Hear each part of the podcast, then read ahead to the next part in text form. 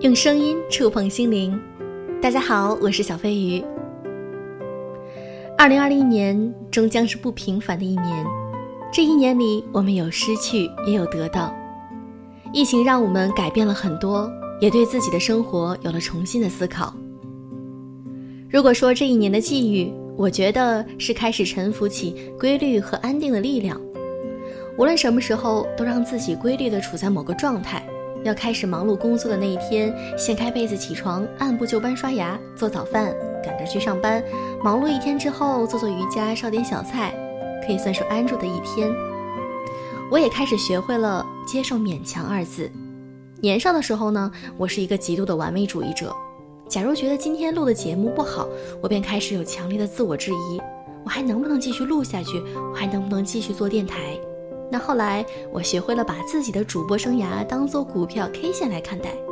今天录播或者直播的节目收听量不是很好，就当做是股票跌了。明天录得好一点，直播做得精彩一些，那便是涨了。不要退场，待在船上，拉长时间轴来看待这一生所做的事情。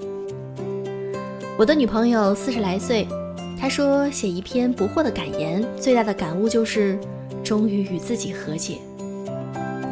二零二零年，我体会到了他的那份和解，不过就是在某一个急匆匆、傻乎乎、心塞塞的当下，能够做自己的陪伴者，而不是判官。年轻的时候，总喜欢对自己说：“你太笨了，你太差了，你怎么不能做到第一名？”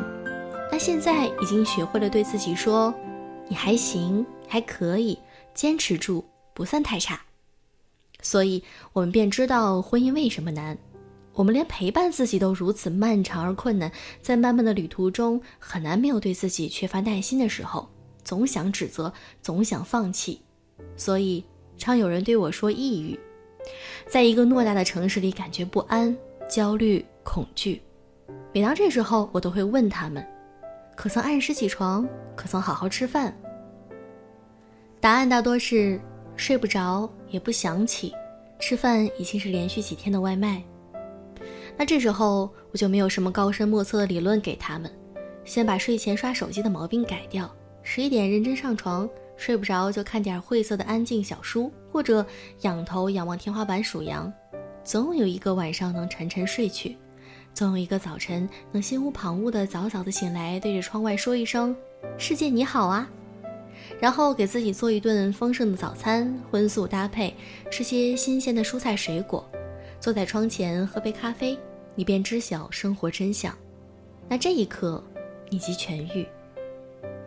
这个世界忙碌的我们习惯了快餐外卖的食物，但你却不知道，用塑料盒子装着的食物真的没有灵魂。一定要有那么几顿是你安安静静的洗刷厨房、收拾灶台，做一点有灵魂的东西给自己吃。是，在今年的我已然没有那么多大道理可以讲。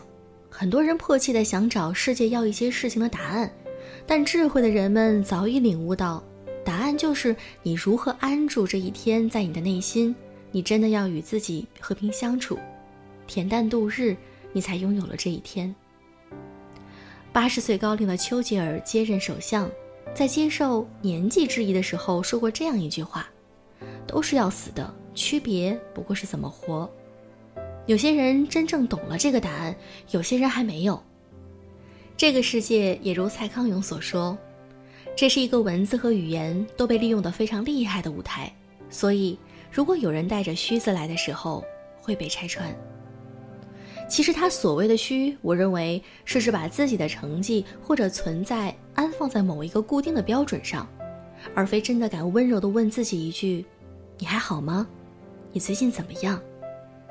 因为有很多人，只要问自己这句话，他就会垮掉。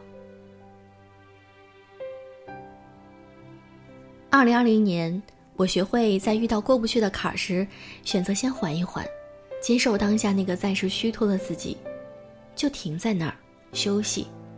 等有了足够的勇气和精力，再回过来面对这份难。看，这样也都过去了呀，我现在也挺好的。二零二零年马上要过去，亲爱的鱼丸们，请让我亲切的这么的喊你们。在我开启了每晚和你们直播间的相遇之后，我发现自己竟然能够忘掉白天工作上的烦心事和疲惫，变成另一个快活的自己。感谢你们不离不弃的陪伴，也愿我最可爱的你们能在二零二一年心想事成，将自己内心的笃定和从容一并用在日常，去坚持自己的喜爱，去寻找自己的生活。我也会一直在这里用声音陪伴你们，在直播间守候你们。愿二零二一年，我们一切都安好。